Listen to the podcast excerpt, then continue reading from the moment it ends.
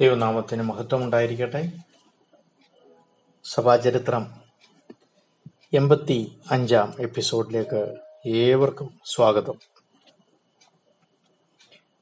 അടുത്തതായി കഴിഞ്ഞ ദിവസങ്ങളിൽ ഏഷ്യയിലുള്ള പല രാജ്യങ്ങൾ ക്രിസ്തു സഭയുടെ ചരിത്രമാണല്ലോ നമ്മൾ പഠിച്ചത്. ഇന്ന് ലാറ്റിൻ അമേരിക്കയിലുള്ള ക്രിസ്തു സഭ വളർച്ച പ്രത്യേകിച്ച് പെൻഡക്കോസ്റ്റലിസം ഇന്ന് നമുക്ക് ലാറ്റിൻ അമേരിക്കയെ കുറിച്ച് ഒന്ന് പഠിക്കാൻ നമുക്ക് ശ്രമിക്കാം.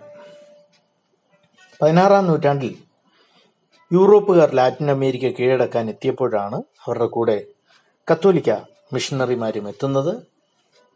പ്രത്യേകിച്ച് കത്തോലിക്ക പുരോഹിതന്മാർ അന്ന് വന്നിരുന്ന സൈന്യത്തോട് കൂറു പുലർത്തിയിരുന്നു അവിടെ നിലനിന്ന വിജാതീയ ആചാരങ്ങൾ പ്രത്യേകിച്ച് ലാറ്റിൻ അമേരിക്ക വികസിതമല്ലാത്ത അവരുടെ ആചാരങ്ങളും സംസ്കാരങ്ങളും തച്ചുടയ്ക്കാനാണ് സഭയും കത്തോലിക്ക പുരോഹിതന്മാരും ശ്രമിച്ചത്. തച്ചുടയ്ക്ക മാത്രമല്ല ക്രൂരമായ കീഴ്പ്പെടുത്തലുകളായിരുന്നു അക്കാലയളവിൽ നടന്നിരുന്നത്. അതുകൂടാതെ നിർബന്ധിത മതപരിവർത്തനം ക്രിസ്ത്യാനിയാക്കുക എന്നുള്ള ഒരവസ്ഥയാണ് പതിനാറാം നൂറ്റാണ്ടിൽ നമുക്ക് കാണുവാൻ കഴിയുന്നത്. ലാറ്റിൻ അമേരിക്കയിൽ സ്പാനിഷ് രാജാവാണ് സ്പെയിനിലെ രാജാവാണ് സഭാകാര്യങ്ങളൊക്കെ നിയന്ത്രിച്ചിരുന്നത്. പുരോഹിതന്മാരെ നിയന്ത്രിക്കുന്നതും മിഷണറിമാരുടെ പ്രവർത്തനം നിയന്ത്രിക്കുന്നതുമെല്ലാം രാജ സ്പെയിനിലെ രാജാവായിരുന്നു. പ്രത്യേകിച്ച് ഒരു ഡയോസിസ് രൂപീകരിക്കണമെങ്കിൽ തന്നെ സ്പാനിഷ് രാജാവിന്റെ അനുമതി അത്യാവശ്യമായിരുന്നു. ഓരോ ദേശത്തെയും ഭരിച്ചിരുന്ന രാജാവ് നിയോഗിച്ച ഭരണാധിപന്മാരായിരുന്നു. സഭയെ സഹായിച്ചിരുന്നത് ഈ ഭരണാധിപന്മാരാണ്. അതുകൊണ്ട് തന്നെ റോമൻ കത്തോലിക്ക സഭ ഈ ഉന്നത ജാതിയിൽപ്പെട്ട ഭരണാധിപന്മാരോട് കൂറ് പുലർത്തേണ്ടി വന്നു. എന്നാൽ പത്തൊമ്പതാം നൂറ്റാണ്ടിലേക്ക് കടന്നു വരുമ്പോൾ സ്ഥിതി ആകെ മാറി മറിയുന്നതാണ് നാം കാണുന്നത്. ലാറ്റിൻ അമേരിക്ക രാഷ്ട്രീയമായ സ്വാതന്ത്ര്യം നേടി സ്വാതന്ത്ര്യ സമരത്തിന്റെ പ്രാരംഭഘട്ടങ്ങളിൽ പോപ്പ് ജനങ്ങളുടെ ആഗ്രഹങ്ങൾക്കെതിരായിരുന്നു. എന്നാൽ സ്വാതന്ത്ര്യലബ്ധിക്ക് ശേഷം ജനം റോമൻ സഭയ്ക്കെതിരല്ലായിരുന്നു.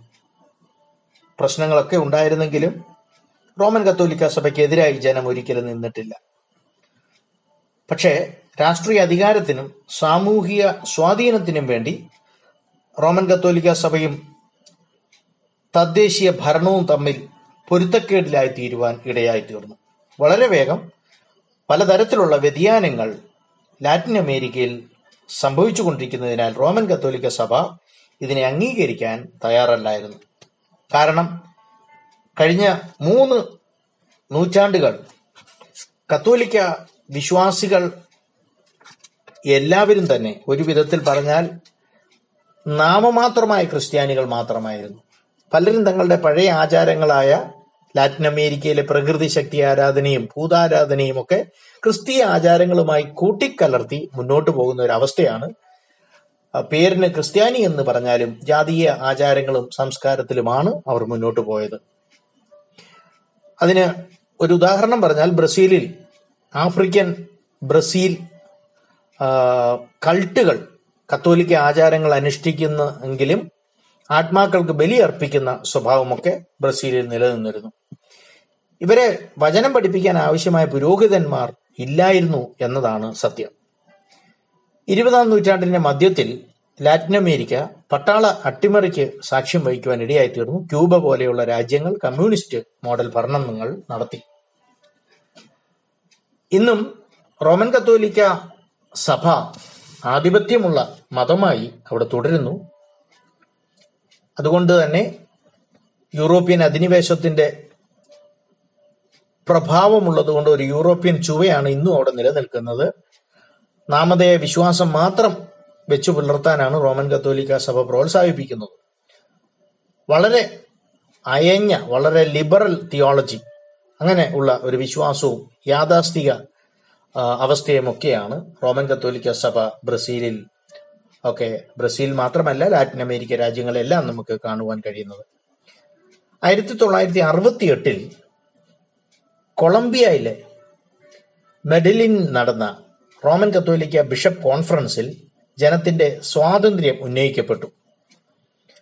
ഇതിനുശേഷം പാവപ്പെട്ടവരോട് റോമൻ കത്തോലിക്ക സഭ താതാത്മ്യം പ്രാപിക്കുവാൻ ശ്രമിച്ചു. അതുവരെ കഴിഞ്ഞ നൂറ്റാണ്ടുകളിൽ നിലനിന്ന അവസ്ഥകൾ മാറുവാൻ ഇടയായിത്തീർന്നു ഇത് ലിബറേഷൻ തിയോളജിക്ക് വഴിയൊരുക്കി. പല ലാറ്റിൻ അമേരിക്കൻ രാജ്യങ്ങളിലും കത്തോലിക്ക കരിസ്മാറ്റിക് ഉണർവിയോഗങ്ങൾ നടക്കുവാൻ ഇടയായിത്തീർന്നു ജനം ബൈബിൾ സ്റ്റഡിയിൽ താല്പര്യം കാണിക്കാൻ തുടങ്ങി.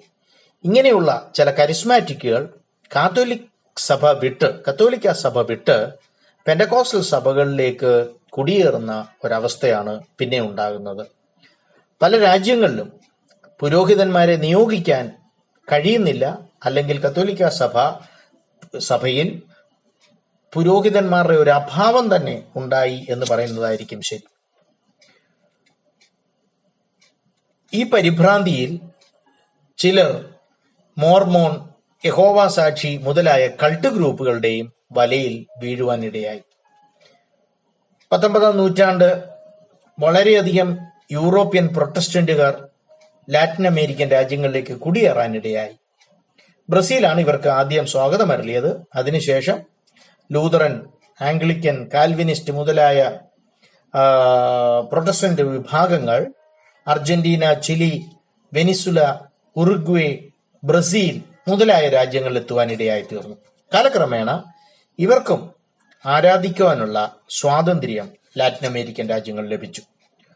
പത്തൊമ്പതാം നൂറ്റാണ്ടിന്റെ മധ്യത്തിലേക്ക് കടന്നു വന്നാൽ ഇവാഞ്ചലിക്കൽ മിഷണറികൾ നോർത്ത് അമേരിക്കയിൽ നിന്ന് വന്ന് പല ഭാഗങ്ങളിലും ലാറ്റിൻ അമേരിക്കൻ ഭാഗങ്ങളിലും പ്രവർത്തനം ആരംഭിക്കുവാൻ ഇടയായി തീർന്നു ആയിരത്തി എണ്ണൂറ്റി അറുപതിൽ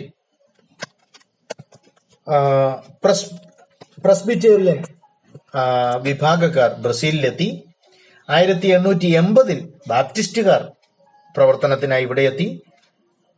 ആയിരത്തി തൊള്ളായിരത്തി അമ്പതുകളിൽ ചൈനയിൽ നിന്നും അറബ് രാജ്യങ്ങളിൽ നിന്നും അനേക മിഷണറിമാരെ പുറത്താക്കി നൂറുകണക്കിന് അവർ ലാറ്റിൻ അമേരിക്കൻ രാജ്യങ്ങളിലേക്ക് കുടിയേറുവാൻ അല്ലെങ്കിൽ ഇങ്ങനെ ഈ അറബ് രാജ്യങ്ങളിൽ നിന്നും ചൈനയിൽ നിന്നും പുറത്താക്കപ്പെട്ട മിഷണറിമാരും കുടുംബങ്ങളും ലാറ്റിൻ അമേരിക്കൻ രാജ്യങ്ങളിലേക്ക് കടന്നു വരുവാൻ ഇടയായി തീർന്നു ആയിരത്തി തൊള്ളായിരത്തി അറുപതിൽ ഏകദേശം ഏഴായിരം പ്രൊട്ടസ്റ്റന്റ് മിഷണറിമാരും മുപ്പതിനായിരം ലോക്കൽ പ്രൊട്ടസ്റ്റന്റ് മിഷണറിമാരും ലാറ്റിൻ അമേരിക്കയിൽ ശുശ്രൂഷിക്കുന്നുണ്ടായിരുന്നു എന്നാണ് ഒരു കണക്ക് പറയുന്നത്.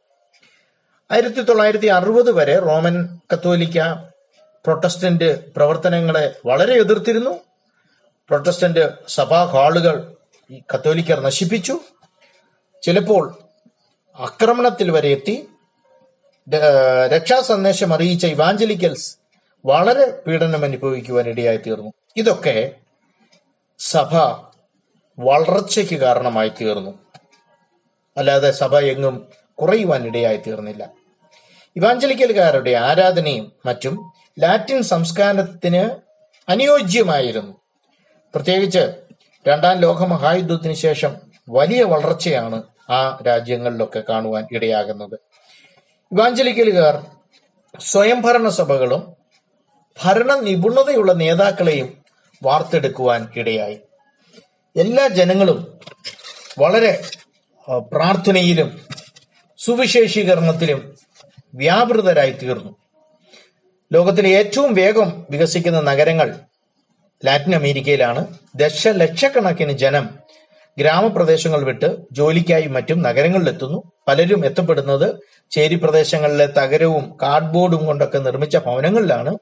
നോർത്ത് അമേരിക്കയിലും യൂറോപ്പിലും ഒരു നൂറു വർഷം മുമ്പ് നിലനിന്ന സാമൂഹിക അവസ്ഥയുടെ ഒരു തനി ആവർത്തനമാണ് ഇപ്പോൾ ലാറ്റിൻ അമേരിക്കയിൽ നടക്കുന്നത് അതായത് യുണൈറ്റഡ് സ്റ്റേറ്റ്സ് അല്ലെങ്കിൽ നോർത്ത് അമേരിക്ക അങ്ങനെയുള്ള സ്ഥലങ്ങളിലൊക്കെ നടക്കുന്നതാണ് ഇപ്പോൾ ലാറ്റിൻ അമേരിക്കയിൽ ആ അവസ്ഥയാണ് നടക്കുന്നത്. നൂറ് വർഷങ്ങൾക്ക് മുമ്പ് എങ്ങനെയായിരുന്നു അതിപ്പോൾ ഇവിടെ ആരും ഇങ്ങനെ ആ അവസ്ഥ ഇപ്പോൾ ഇവിടെ ആയിരിക്കുന്നു. പ്രൊട്ടസ്റ്റന്റ് വിഭാഗത്തിൽ എല്ലാവരും അവർ സാക്ഷികളാകുന്നു. ഈ സാധാരണ ജനങ്ങൾ വഴി ഇങ്ങനെയുള്ള പ്രവർത്തനങ്ങൾ മുഖേന പ്രൊട്ടസ്റ്റന്റ് സഭാ വിഭാഗങ്ങൾ വളരെ വേഗം വളർച്ച പ്രാപിക്കുകയാണ്. ഒരു കണക്ക് പറയുന്നത് ഓരോ ദിവസവും പതിനായിരം പേർ ഇവാഞ്ചലിക്കൽ ക്രിസ്ത്യാനിത്വം സ്വീകരിക്കുന്നു എന്നാണ് ഒരു കണക്ക് പറയുന്നത്. ബ്രസീലിലെ സഭകൾ എല്ലാ പത്തു വർഷത്തിലും ഇരട്ടിയായി മാറുകയാണ്. മുന്നോട്ട് വരുന്ന ലീഡേഴ്സിനെയും പാസ്റ്റേഴ്സിനെയും പരിശീലിപ്പിക്കുവാനുള്ള സമയവും സാമ്പത്തികവും ലാറ്റിൻ അമേരിക്കൻ സഭകൾക്കില്ല എന്നുള്ളത് ഒരു വസ്തുത തന്നെയാണ്. അത് കാരണം അവർ എക്സ്റ്റൻഷൻ പ്രോഗ്രാം വഴി വചനം അഭ്യസിക്കുന്നു. പ്രത്യേകിച്ച് theological education by extension T എന്ന പ്രോജക്റ്റ് അതൊക്കെ അവിടെയുണ്ട് നിലനിൽക്കുന്നു. ആയിരത്തി തൊള്ളായിരത്തി അറുപത്തിരണ്ടിൽ പ്രസ്ബിരി പ്രസ്ബിറ്റേറിയൻ സഭകൾ പ്രവർത്തനങ്ങൾ ഗോറ്റ്യുമാലയിൽ തുടങ്ങുവാൻ ഇടയായിത്തീർന്നു. അവിടത്തേക്ക് ലാറ്റിൻ അമേരിക്കയിലെ പ്രവർത്തനങ്ങൾ അത്ര സുഗമമല്ല. കൊളംബിയ എൽ സാൽവഡോർ ഇവിടൊക്കെ ഇവാഞ്ചലിക്കൽ സഭാ നേതാക്കന്മാരെ അക്രമം മൂലം മറ്റുള്ളവർ ടാർഗറ്റ് ചെയ്യുന്നതായിട്ടൊക്കെ കാണുവാൻ കഴിയും. സമയം കുറവുണ്ടെങ്കിലും എളുപ്പം. പെൻഡക്കോസ്റ്റലിസം എങ്ങനെയാണ് ലാറ്റിൻ അമേരിക്കയിൽ വളർന്നത് എന്ന് ഒന്ന് നോക്കിയിട്ട് നമുക്ക് ഈ ഭാഗം ഇവിടെ അവസാനിപ്പിക്കുവാനാണ് ഞാൻ ആഗ്രഹിക്കുന്നത്. ലാറ്റിൻ അമേരിക്കയിൽ പലതരത്തിലുള്ള പെൻഡക്കോസ്റ്റൽ സഭകളുണ്ട്.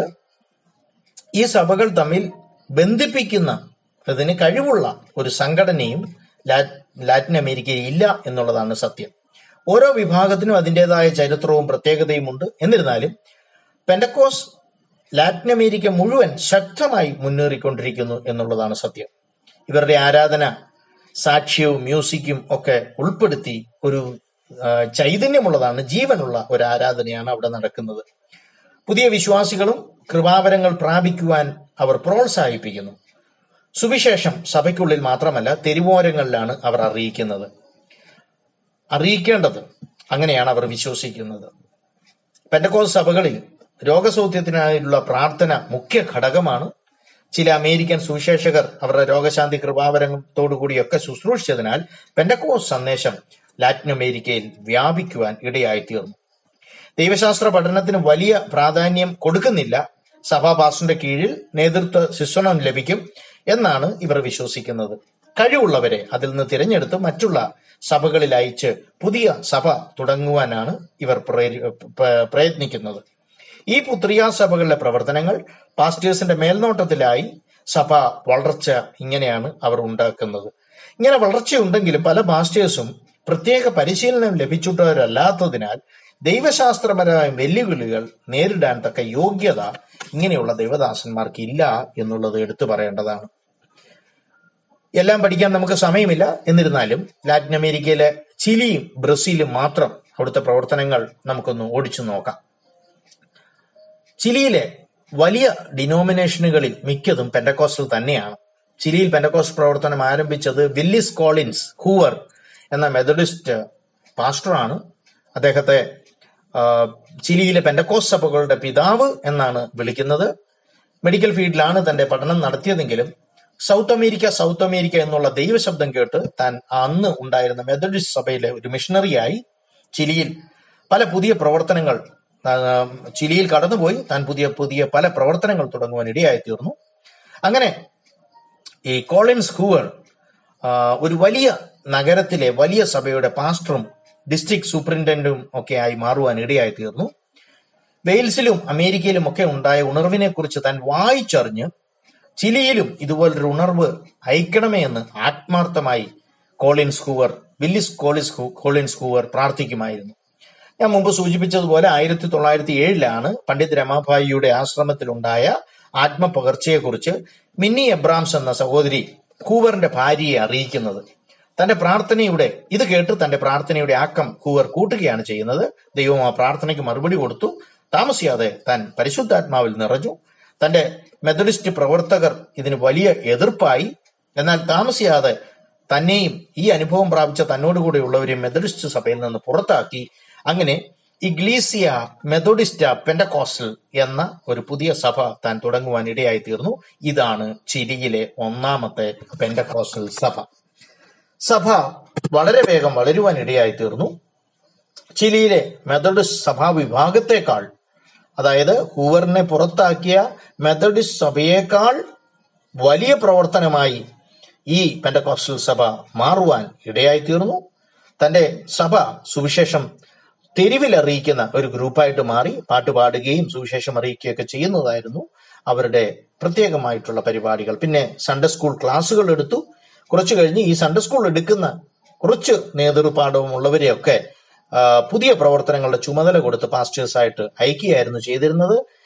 ചുരുക്കി പറയട്ടെ ചിലിയിലെ ആത്മീയ ഉണർവിന് ചുക്കാൻ പിടിച്ചത് അല്ലെങ്കിൽ അവിടുത്തെ ആദ്യത്തെ പെൻഡക്കോസ്റ്റൽ സഭ സ്ഥാപിച്ച് വിപുലമാക്കിയത് ഹൂവർ തന്നെയാണ് വില്ലിസ് കോളിൻസ് ഹൂവർ. അതുകൊണ്ട് തന്നെ അദ്ദേഹത്തെ ചിലിയുടെ പെൻഡക്കോസ്ലിസത്തിന്റെ പിതാവ് എന്ന് വിളിക്കുന്നതിൽ ഒട്ടും തെറ്റില്ല. ദൈവം നിങ്ങളെ ധാരാളമായി അനുഗ്രഹിക്കട്ടെ.